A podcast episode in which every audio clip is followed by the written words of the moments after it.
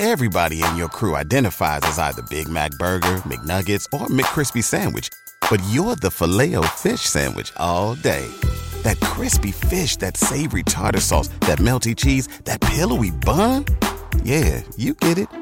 Every time. And if you love the filet of fish, right now you can catch two of the classics you love for just $6. Limited time only. Price and participation may vary. Cannot be combined with any other offer. Single item at regular price. Ba da ba ba ba. For nearly half a century, Randolph Buster Murdaugh Jr. was the chief prosecuting officer of the 14th Circuit, a mostly rural five county legal district that harbored a variety of criminals and bad apples, bootleggers, poachers, hog rustlers, and rum runners.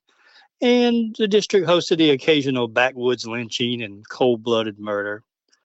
And while the Murdaugh clan has since made international headlines and become the stuff of historical legend after the recent double murder conviction of Alex Murdaugh, the Murdaughs were by far not the only interesting personalities in the South Carolina Low Country. The 14th Judicial Circuit is a strange corner of coastal South Carolina that's populated with mysterious, colorful characters on both sides of the law.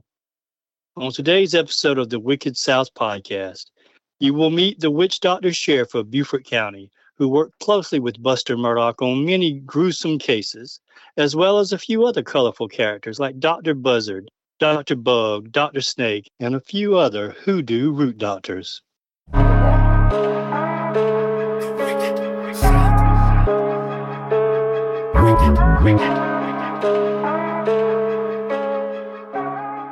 Hello, friend. Matt Harris here. Seton Tucker is here.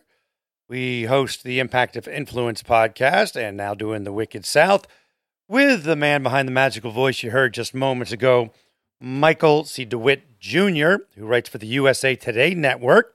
He also uh, wrote the book Wicked Hampton County, and his book, The Fall of the House of Murdaugh, will be coming out at the end of November. Good morning, Seton. Good morning. And hello, Michael. Good morning. So let's talk about the sponsors. And we're really hopeful that you guys will support these sponsors who are there for us and responsible for us getting this podcast made to you each and every week. So, Michael, who do we thank in this week? Well, we have um, the same uh, great sponsors that we've had past couple of weeks, and uh, of course, we're always looking uh, for more. We have Dr. Kenny Kinsey and Associates. He is uh, can help you if you uh, you need somebody to testify to tell the truth in the trial. Um, if you need some private eye work, he won't stalk your wife or anything like that, but he does great um, investigative work. So we have Dr. Kenny Kinsey. Uh, we have Palmetto Pride Distillery, and we're going to hear a, a, message from them about midway through this episode. And then, of course, we have Rotten Little Bastard Distillery right here in Beaufort uh, in the 14th Judicial Circuit. And they want to tell the listeners of the Wicked South podcast that they are a truly local distillery. When they are grain to glass, which means they take South Carolina grain and South Carolina malt and they distill their products right there in Beaufort County. Um, you can schedule, go to their website and schedule a tour. They, they'll bring you in and in, in, groups or, or, or your family or whatever, and and give you a tour, show you how they make their their moonshine, their bourbon, their vodka, all of their products. Um, and you can find their find their products in South Carolina stores, or you can order from their website um, if you're out of state. So, uh, Rotten Little Bastard Distillery, and we'll hear uh, more about our other sponsors later in the episode. Great, thank you. All right, and if you want to hit the donation button, if you scroll down to the bottom, that'd be cool too.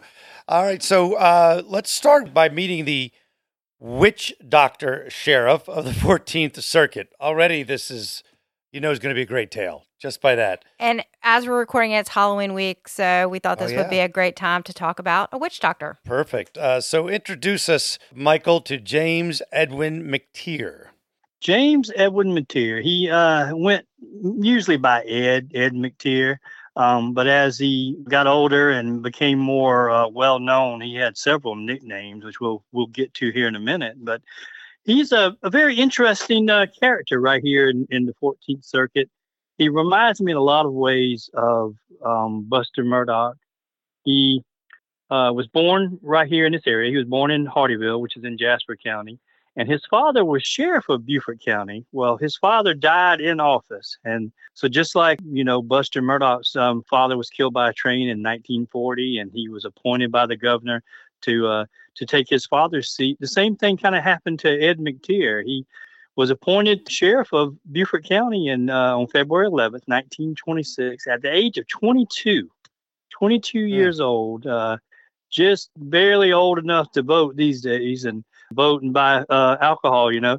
And at the time, he uh, was believed to be the youngest sheriff in South Carolina and possibly the nation. So he took his father's seat. And then, of course, uh, just like Buster, he was elected and served in total roughly 37 years as sheriff of wow. Beaufort County. 37 years. The Murdaughs, every one of them served basically until they either died or retired after decades of doing it. So that that is similar. That could have been a story in and of itself that he was a 22 year old sheriff. But the other thing that gave him notoriety was the fact that he was called the witch doctor sheriff. He was also called the high sheriff of the low country. Uh, in 1996, July 28th, 1996, there was a article in the Beaufort Gazette and and what did they say about Sheriff McTeer in that article, Michael? Once again, he was a lot like Buster in that he was good at creating his own legends, or if a legend was born, or a rumor, or a story, or an image was was created by others, and you know he didn't necessarily discourage it. So mm-hmm. we're going to talk about how he came to be known the witch doctor sheriff, and that happened uh, kind of late, well into his career. But the Beaufort Gazette uh, did a little flashback article in '96, and they said that during his career he chased rum runners down low country waters. He smashed moonshine stills on Hilton Head Island and battled voodoo. Hoodoo should be the proper term here, but he battled voodoo in the marshes of the Sea Islands from 1926 until 1979 when he died at the age of 76. Actually, you just mentioned the difference between hoodoo and voodoo. So I looked it up and According to the helpful professor, hoodoo is a systematic folk magic uh, originating from African American culture and it incorporates European and Native American traditions. It's not a structured religion, but uh, rather a personalized individual practice centered around conjuration and root working.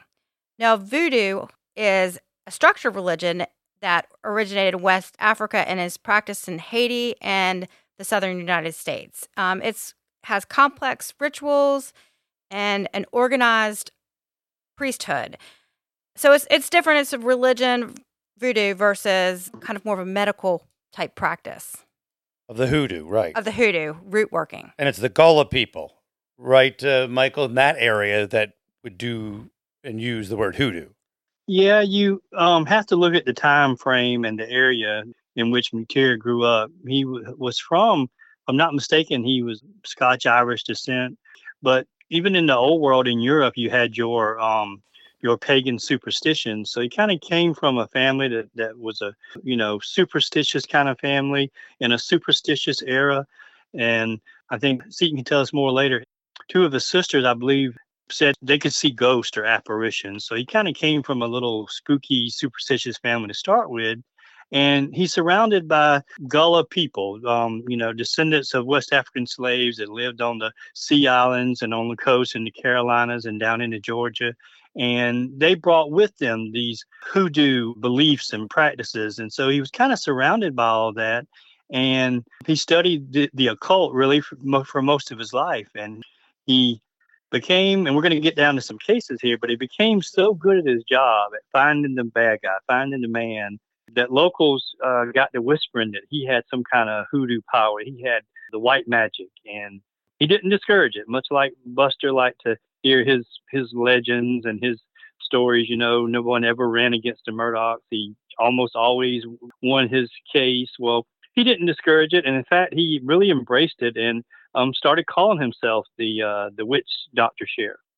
Yeah, he he did embrace it. Um, but he also Uh, was really involved, like you said, in enforcing prohibition laws and solving grisly and often mysterious murders. He helped solve the string of grave desecrations in Beaufort County that many believed were linked to voodoo worship. So, Michael, growing up in that area, you will see some signs of people who, you know, they paint their they they may paint their house a certain color because it, it wards off evil spirits. Tell us a little bit about that. Well, some of these things, I think the people, modern day people, do things sometimes, and they may not always know the origin. It's just become kind of a, a passed down, hand me down practice. But when you see the the roof of a porch is painted a light blue, like a sky blue, when you see bottle trees, a lot of times, uh, if you've ever seen a, a um, tree, whether it be uh, made out of metal or a real tree with upside down blue bottles, I think the the legend there is that these bottles, evil spirits get trapped inside these bottles, and I've always Um, wondered that. That's so that. interesting. Yeah, I've seen that forever, but I never really knew I why. Did, did not know either. Yeah, my wife tried to. Um, this is a side note. My wife tried to do a bottle tree in our yard, and she wanted some blue bottles. And the only beer I could find that, uh, um, you know, I told her, I said, well, order some blue bottles on Amazon. And she said, no, you you can buy. You drink beer all the time. Buy some blue bottles. and the only beer I can find, and I won't mention the brand, but gosh, it was so disgusting. Um, so she only ended up with like six bottles on her tree. I couldn't stand to drink any more of that nasty beer, but Oh, we no. got sidetracked. It's not one of our sponsors. yeah, no, no. No, it's definitely not one of our sponsors. whatever the evil spirits were, they were leaving Michael after uh, drinking that beer. I think the evil spirits were in that beer. That's why I couldn't drink it. It was just so.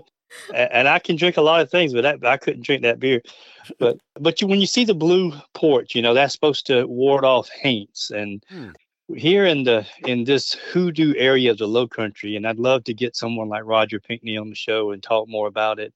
But they're not just evil spirits. They have some you know interesting names. You have haints and boogaloos and um, boo hags boo hags are like witches, but they slip off their skin um, and you know ride you and choke you while you sleep, and just just very cr- creative. Uh, you know, if you're going to be a ghost or an evil spirit, they come up with some creative ways to do it. My college girlfriend, I didn't know she was a call. and I'm not complaining. Um, we mentioned briefly that McTeer had similarities with uh, Buster Murdaugh Jr., you know, filling his dad's unexpired term as a sheriff as opposed to uh, Murdaugh Sr. in the uh, solicitor's office. You know, some of the cases that they worked together for more than 20 years. Let's get into some of those, uh, Michael. All right, this is Prohibition era. Okay. Now, um, McTeer was a little younger than than Buster was, if I'm not mistaken. And you know, the two worked together. Their their careers overlap, and they worked together for about 20 years. And if you recall, a solicitor is over in this district is over five counties. Mhm. Okay, so any any major crime in Beaufort County, McTeer was the chief investigator and um, as sheriff, and uh, Murdaugh was the chief prosecutor. And the geography of this area made it very unusual. When we think of prohibition, we think of moonshine, but uh, it was more than just you know people having their own liquor still in the in the woods, and you know one person making his own private stuff to sell or whatever. Uh, this coastal area had hundreds of miles of, of creeks and um, I think it's two sounds in, in Beaufort County and, and uh, hundreds of miles of coastline. And uh, very enterprising criminals wanted to bring alcohol in. So they would, you know, the Caribbean is just down the coast. Uh, you know, so you had people bringing rum in from, um, you know, Cuba, Puerto Rico, wherever they could in the Caribbean. And with all this coastline, you know, it's easy to slip up the river at night with a with a boat full of rum. So they weren't just chasing uh, farmers making some corn shine. They were they were after these rum runners as well. So that kept them busy for, you know, pretty much the balance of the career. Uh, the sheriff and his men and um, you know federal agents and everybody would go after the moonshiners, and uh, Buster Murdaugh would would take them to court and make the convictions. And we didn't see any rumors that McTeer was ever indicted himself on uh, moonshining charges or any sort of liquor charges as uh, Buster was. Yeah, he kept it clean No, somehow. he- he had the image of you know being a squeaky clean guy. I think he you know he may exaggerate his legends a little bit, but for the most part, he seemed to be a, a very honest lawman who who took his job seriously. You know, we talk about those the way that the the, the rivers are throughout the Charleston area and through the, the, the low country of, of the 14th Circuit. It comes to play in the, the 70s and 80s with the book Jackpot, which is about the gentleman smugglers. Yeah, And that's mar- what they marijuana used. smuggling. Yeah, marijuana smuggling, and it was you that that was the key to that. Part of the key to that was just hard to catch up to them when they're going down these little, little, little rivers, and the fact that low tide and, and high tide are you know it's either the pluff mud. You have to have good timing to navigate that whole area down there. Well, let's start off with talking about one of the cases that he was not able to solve. Tell us about this one of the story of Clarissa Middleton. I'd be uh, happy to. It's a very sad case, um, however, and it's an unsolved case. I haven't been able to track down the exact date of this crime. We're still doing some research and we're going to probably do some follow up episodes. But in his book, and McTeer went on to write four books. I have two of them here at my home. Um, but in his book, High Sheriff of the Low Country, he writes about this crime and he doesn't give an, a date, but someone broke into an elderly African American woman's home while she was building a fire that morning, took her own axe and basically just, you know, chopped her to pieces and killed her. Her name was Clarissa Middleton. Um, I think she was in her 80s. I don't know the exact area of Beaufort County. This is one that we were still in the process of researching for this and, and follow up episodes. But And I looked and you looked, and I have a friend who's great at research, and she helped me look, and we really had a tough time coming up with anything. I think that it might have been because this case never made it into the court system. That there was no arrest, no trial, so um, there were probably very few newspaper reports. Probably just an initial report when she was murdered, and maybe just in Beaufort Gazette newspaper, and, and that was it. But that was one of the few serious crimes that McTeer investigated that, that he, you know, never got his man. He had a theory, he had a hunch of who did it, and the man went to his death denying it, but no one was ever arrested and charged. And this is unusual because in reading his books and doing research online, when he came into office at the age of 22, first thing he did was start looking at cold cases that happened years before um, 1926 that hadn't been solved. And so he started making arrests on cases that happened while his father was sheriff. He, Really? um, let's see, he arrested one murderer 20 years after the crime. And this, I think, I find this so uh, interesting. Um, it tells me a lot about his his character. The man uh, was a World War One veteran. Okay, so that gives you the time frame. He'd fought in World War One, and he lived. He was hiding in another state until he became old enough to get his or need his veteran benefits. So he came out of hiding to get his World War One veteran benefits, and when he did, his name popped up in system somewhere, a file cabinet, and McTeer found him and arrested him. Wow. And that's the thing too. Like you said, in a file cabinet, it wasn't like it was like a big computer that could he could easily track it. He had to do some work for this stuff. Yeah, there was no computer, no. And Michael, there was another man that he made an arrest on Hilton Head. And how long after the crime was was he arrested? Yeah, this guy killed a magistrate's constable. Um, I'm not sure exactly uh, if that's a local police officer or a state police officer, but he killed a police officer. And 40 years later, he found the man on Hilton Head Island and arrested him. And by then, he was elderly. I, I don't think he got the death penalty. I think he got a got a lighter sentence, spent the rest of his life in, in prison. I think, but so he had this reputation for number one being a good investigator on the scene and we're fixing to get to that with this next really horrible case yeah he he did not give up 20 years 30 years 40 years he, he he's still coming for you and that to me uh seems you know makes him a very fascinating uh almost as fascinating as the witch doctor stuff Well, did anyone notice that he also never carried a gun?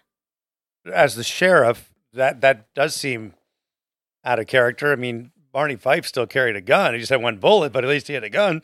So it was a different time. Yes. that, that kind of reminds me of the the Murdaugh legend. They never hung a shingle out in front of the um the law firm. I'm a little skeptical. I found some stuff in one of his books where he talks about a, a, a rum runner getting shot, but he Oh. doesn't say whether he shot him or one of his deputies shot him. Right. So I suspect that maybe he may have carried a gun in his early years, But as the legend about him being an all powerful witch doctor kind of Oh, grew around the community, maybe he started saying, st- he quit with the gun and started, uh, added that to his legend. His had the roots. you know. He had the roots with him. Yep, exactly. Let's move to the Lobeco postmaster killing. Lobeco is the name of the town, and where where is that approximately, Michael? if you're coming from Hampton County, coming from Yemassee up Old Sheldon Church Road, uh, you'll pass um, the little community of uh, Lobeco um, before you get into the Whale Branch uh, area and, and into Beaufort. So it's kind of an inland community, uh, a little farther away from the coast. Well, tell me about the Lobeco postmaster Harry Wilson and what happened, and how that consumed Sheriff McTeer. This was a, a case that really, um, another one that involved uh, Randolph Murdaugh Jr. and uh, McTeer. This postmaster, and you have to re- remember this is a small community, so he operated a store that was a combination store post office. So he was both the storekeeper and the postmaster. If you wanted to to come in and buy you a cold soda pop, you, you know he was there. If you wanted to mail a letter or or whatever, he he was there as the postmaster.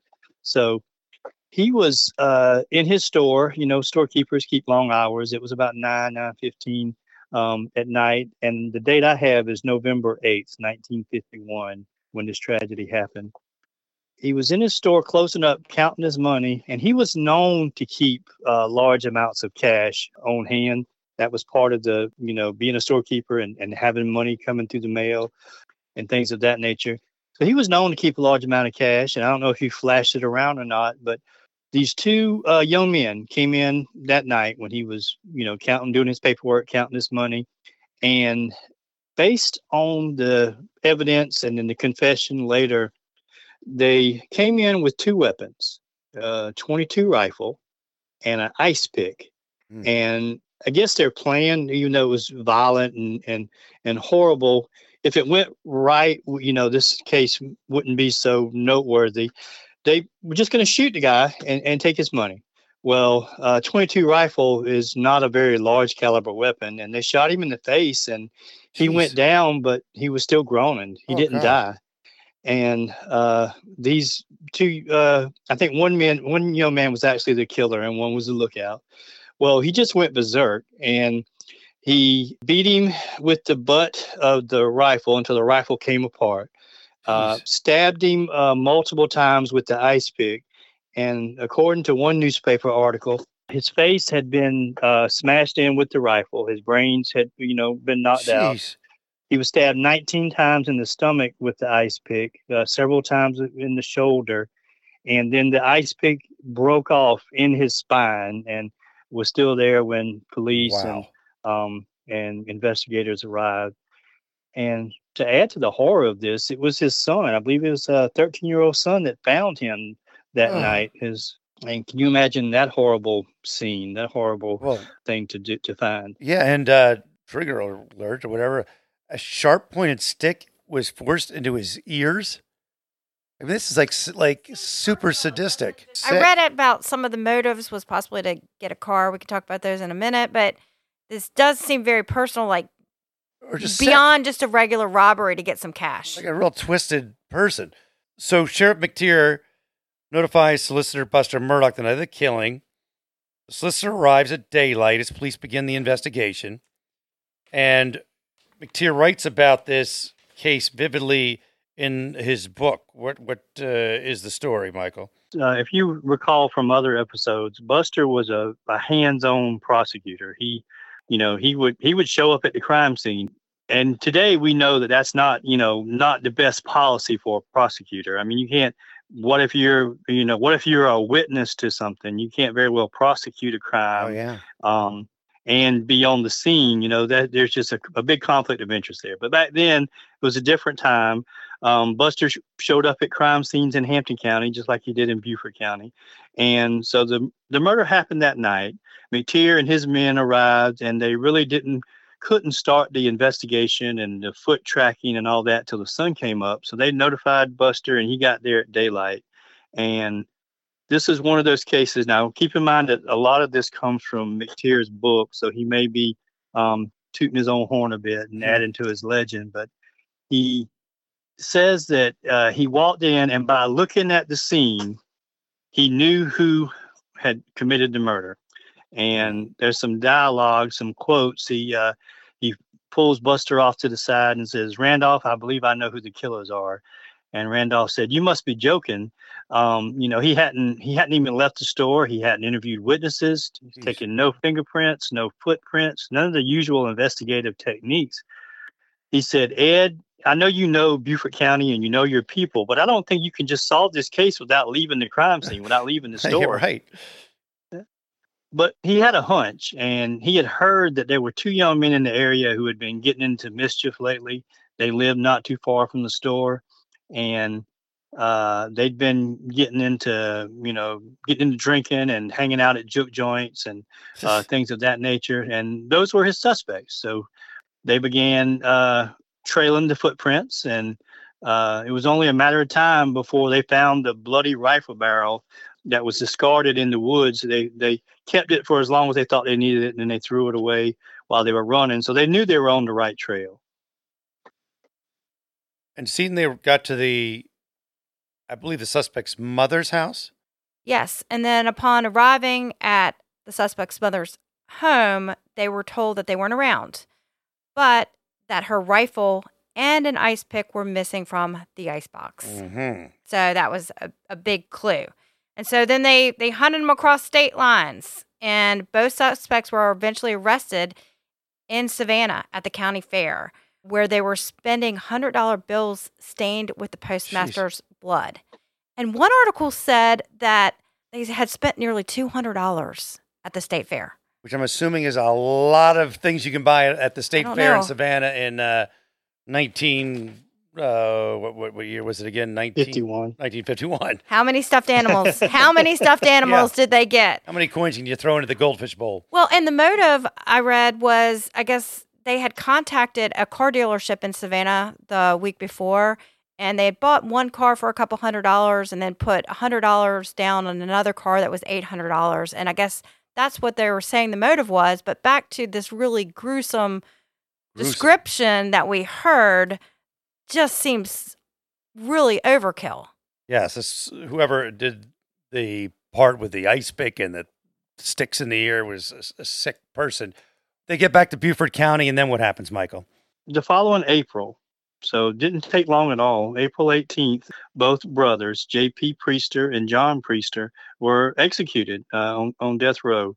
And one line uh, in, a, in an article uh, kind of summed up the the gruesome nature of this crime. McTeer told the, one of the newspapers that he had a long list of Beaufort County residents who had signed up to wanted to be witnesses to the execution. I don't know if they all Wow. got to come in and see it, but it sounded like half of Beaufort County wanted to watch him um, watch them boys die in the electric chair Jeez. and also a tragedy for that family as a mother beaufort county mother in, in 1952 lost uh, two of her sons i don't know how many children she had but she lost two of her sons that day and that storekeeper's family lost a father and you know his son probably never be the same after finding his dad like that Mm. uh, very horrible horrible case We are going to take a break to talk about one of our sponsors who we hope you will support when we get back.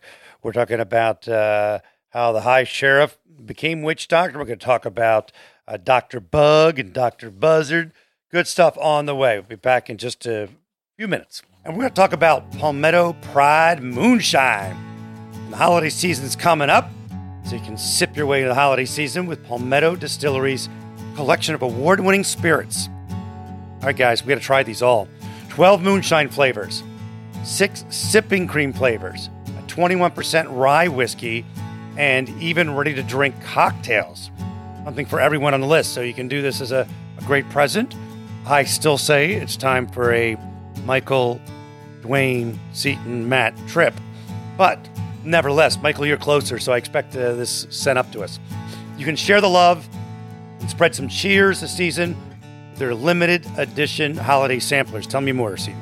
Oh, I love it. They make a great gift. Uh, each set includes five top selling Palmetto Moonshine flavors neatly bundled in a traditional candy cane case. A gift that looks as good as it tastes. Yeah. Yep. Uh, search their online store locator to discover a liquor store near you or online at liquidblackjack.com. Michael, tell them about the limited time deal. I would be delighted to. And we're also going to post this on our Facebook page. Great. For a limited time, the Wicked South listeners can get a special 25% off online discount uh, from their online orders from palmettodistillery.com or liquidblackjack.com when you use this promo code holiday cheers in all caps. Holiday cheers. Use that promo code at checkout and get in the holiday spirit. Find your flavor and pass the jar. Palmettodistillery.com liquidblackjack.com promo code holiday cheers you can find it on the wicked south podcast facebook page all right back to the episode and the high sheriff turns to white magic and becomes witch doctor. Take it away, Michael. Well, I'm going to need uh, some help from Seton on this one. She helped with a lot of the research, and we also want to give a shout out to. Can, can we mention our secret researcher? Can we? We give, can. uh, we can. She'd love it. Awesome. I just want to thank uh, Miss Barbara Webb. I don't know if I met her doing the Murdaugh trial, but she is uh, just like Seton. We have two of the greatest researchers here. I thought I kind of knew how to uncover some secrets, but I've got a lot to learn from these ladies. Uh, Barbara is way, way, way, way better than I am. We're thankful for Barbara. so, what happens in this uh, particular chapter of this? All right, I'll get it started, and I'll let Seton kind of kind of take over. Okay. You know, just like uh, Buster Murdaugh's reputation as a colorful, theatrical prosecutor with a high conviction rate uh, grew around the Low Country, McTeer's reputation as a detective, uh, investigator who always gets his man, that reputation thrived. And some of the local residents, you know, said he must have some kind of hoodoo power because he just knows things that no Mm. other police officer knows. So word kind of spread around Beaufort County that he was practicing hoodoo, and uh, they called it white magic. I don't know if it was any allusion to his race or if it was because he used uh, hoodoo for good and, and not um, nefarious purposes. But this kind of tickled Mc- McTeer, and not only did he do nothing to discourage it, he kind of embraced it. And uh, Seton, did he wear glasses like Dr. Buzzard? Um, uh, do you remember reading that somewhere as well, or? You know what? I don't know. That's a good question. Did he? Yeah. I don't know. I know in one article, it's a black and white newspaper article. He's wearing glasses, but I can't tell Oh. if they're like prescription or whatever. But But he wore those blue sunglasses. He wore the blue sunglasses when he was doing some of his magic. So That's they- right. That That's could, right. could have been the blue sunglasses. Uh, that's right. And and Dr. Buzzard did the same thing. Um, and you know, so he's he's doesn't carry a gun. I remember reading in one of his books where he was uh, in a in a crime scene and um, the bad guy shot at him a couple of times with a pistol and just miraculously missed him.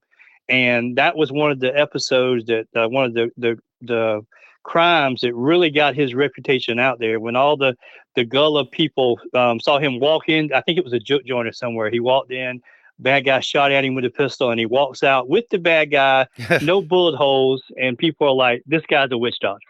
There's no way he's a witch doctor. And so he took it and ran with it. He did, but I want to go back to his family. He had these Scottish uh, ancestry, but his family grew up uh, in this Gullah region, and they believed in the supernatural and ghost stories that had been handed down. Mm. And Michael mentioned earlier, two of his sisters actually believed that they could see apparitions. Now, McTeer did not say that he could, but he used this black magic to remove spells or hexes from people, but he never put spells or hexes on people. So he was he was he was a good guy when he used his magic. He didn't he didn't believe in doing the other thing. In a quote in one of the articles I read that he saved people from insanity, murder, suicide, and saved many marriages. Mm. One of the stories I read there were you know there were two women who were traveling 50 miles to see him to have a hex Really? removed. And he never accepted any sort of compensation for removing of these hexes or spells. Seton, when I first read that, I thought he was saving people from insanity, murder, suicide, and marriage. So I thought, well, he is a good guy. He's saving people from all these bad things. And he wraps all these bad. Uh, but then I reread it, and, and I, I, see what you mean there. Oh yeah, okay. So insanity, murder, saved marriages, and saved marriages, not, not saving them. people from getting married. okay, so he's a good guy, but not a miracle, miracle worker. Okay. people would have traveled a lot more than fifty miles uh, for that. Um, okay, root doctors. Explain to me about what root doctors do, the art war, that sort of thing, See when I first was reading about these root doctors or witch doctors, it brought me back to the 90s. Do y'all remember that band in South Carolina, the Root Doctors? I'm sure that's what they were named after, and I never knew that. Um, no. Does anyone else remember them? I was not in the South Carolina in the 90s. Ah, I think they played at my, I think they played the college set.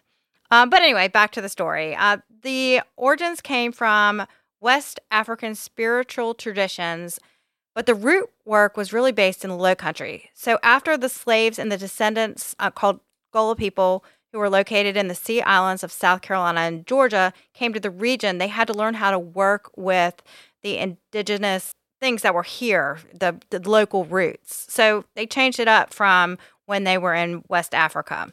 Um, but some of the ingredients that they used were herbs, powders, bones, feathers, hair, fingernails. Mm. And they often tied them up in cloth sacks. And they would plant these items in yards and hide them in houses. Mm. And the reason people did this were for good luck, possibly love, health, prosperity, uh, revenge, and protection from evil spirits. So there were a lot of reasons people went to witch doctors and root doctors. Yes, root doctors and witch doctors. Are we? Are they? I mean, I'm saying synonymous. That's yes. the way I'm using it. Okay, great. But there could be someone academic who tells me I'm wrong. uh, let's. It's got the name Buzzard in it, so I'm already interested. Uh, McTeer versus Buzzard. Michael, talk about that case. Well, when McTeer was sheriff, a lot of these uh, local root doctors were, were practicing, and um, some of them were, you know, quite successful. Some of them were, you know, they were much like McTeer. Like Dr. Buzzard, I think, was very much like uh, McTeer. He wasn't a bad guy. He tried to help people when he could. And some of them were out there basically practicing medicine uh, without a license, which, as you know, is, is a crime. But some of the things that they would prescribe, you might go to the doctor for a love potion, you know, and I won't go into any details with that. Um, but there's different types, you know, either to make yourself a better lover or make uh, uh, someone out there in the community fall in love with you. Well, um, where do they rub those roots? Eh? well, let's not talk about this. This is a family show. Okay, that's right. That's right. We're going to leave leave some of it to the uh, beautiful imaginations of our listeners. But you know, uh, this stuff might not be FDA approved. We're going to get the one uh, Dr. Bug was using some arsenic, but we'll get to that in a moment. So they were, um, you know, practicing medicine without a license is, you know, not necessarily a felony, but if you're using drugs or chemicals or, or, or, compounds that aren't safe and you got people getting sick or possibly dying then it's um, sure. definitely something that needs to be investigated and shut down and so the witch doctor sheriff kind of found himself at odds with some of the other witch doctors in the community you know dr bug dr buzzard there was a dr eagle dr crow dr snake there you know there's a, there's a oh. handful of them there well and a story about dr bug that i found really interesting was he had this scheme to help young men who were trying to avoid the draft during World War II. And he would dip a pen in arsenic and stir it into some moonshine. So here another mention of moonshine. Now this wouldn't kill the young men, but that give them heart palpitations, which was a reason that they could avoid the draft. Oh, Man, that's and that was Doctor Bug, not Doctor Buzzard, correct? Not Doctor Buzzard. That was Doctor Bug. Let's get our Doctor right, Bees right. ready yeah, Dr. Buzzard was a was a uh, more of a good guy, I think. Well, let's go back to this kind of rivalry of sorts between Dr. Buzzard and Sheriff McTeer. Uh, Dr. Buzzard's real name was Stephanie Robinson, and he was a root doctor in the Low Country. I think it was St. Helena, and his reputation extended beyond the Low Country. Uh, his father had also been a well known root doctor. Uh, but so let's talk about one of his specialties. One of his specialties was helping people who were facing trials in court. And he had this they called it chewing of the root. Michael, what do you think that was? I mean, the chewing of the root situation, I- kind of picture it as some sort of ceremony.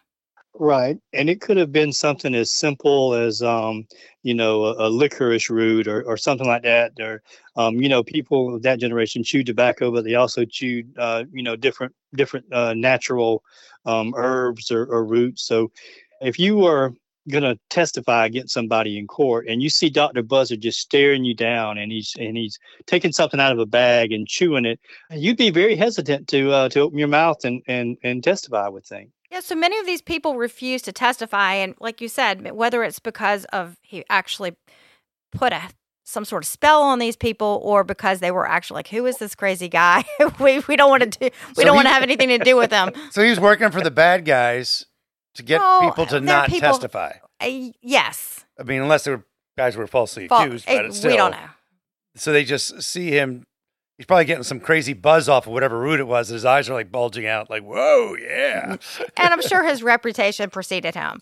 Um, and so Sheriff McTeer did not want to put Buzzard out of business, uh, but he wanted to limit his practice to roots for minor ailments and not use, quote, the powders. And I believe those were oral medications that maybe he was using to treat more serious conditions like cancer or syphilis. So he was, eh, you know, they were kind of at odds about this. Cancer and syphilis in the same grouping, cancer I- or syphilis. Uh, Well, yeah. I read that in an article that those were some Well, of the things he was sure. using, uh, using his treat. Yeah, I, I yes, and that's when it becomes a problem when you're not getting treated with real, quote unquote, real medicine. You have major complications. So, what else do you have in old Doctor Buzzard? There was, I guess, some sort of, you know, we mentioned this rivalry between Dr. Buzzard and Sheriff McTeer. And one article mentions that it was because Buzzard was envious because McTeer's powers were stronger. Mm. Um, now, we're not really sure if it was a result of envy on Dr. Buzzard's part or because McTeer was attempting to limit his practice of medicine. Gotcha. But Buzzard attempts to put a hex on Sheriff McTeer. And then subsequently, Dr. Buzzard's wife becomes ill, and he's convinced that his wife is ill because Sheriff McTeer puts a stronger hex. And he believes that, I guess, his powers are possibly stronger.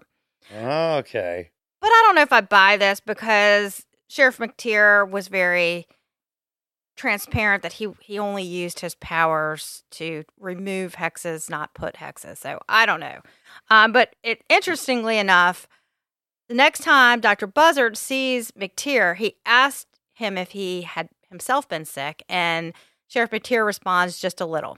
Uh, Hmm. so eventually they buried the hatchet and joined forces to provide, you know, really? good medical care. Medical care? I don't know if that's the right word. I don't know. Remove hexes. How about that? I mean, I kind of believe in. I mean, I believe that you know, throw some seance around, and I don't know.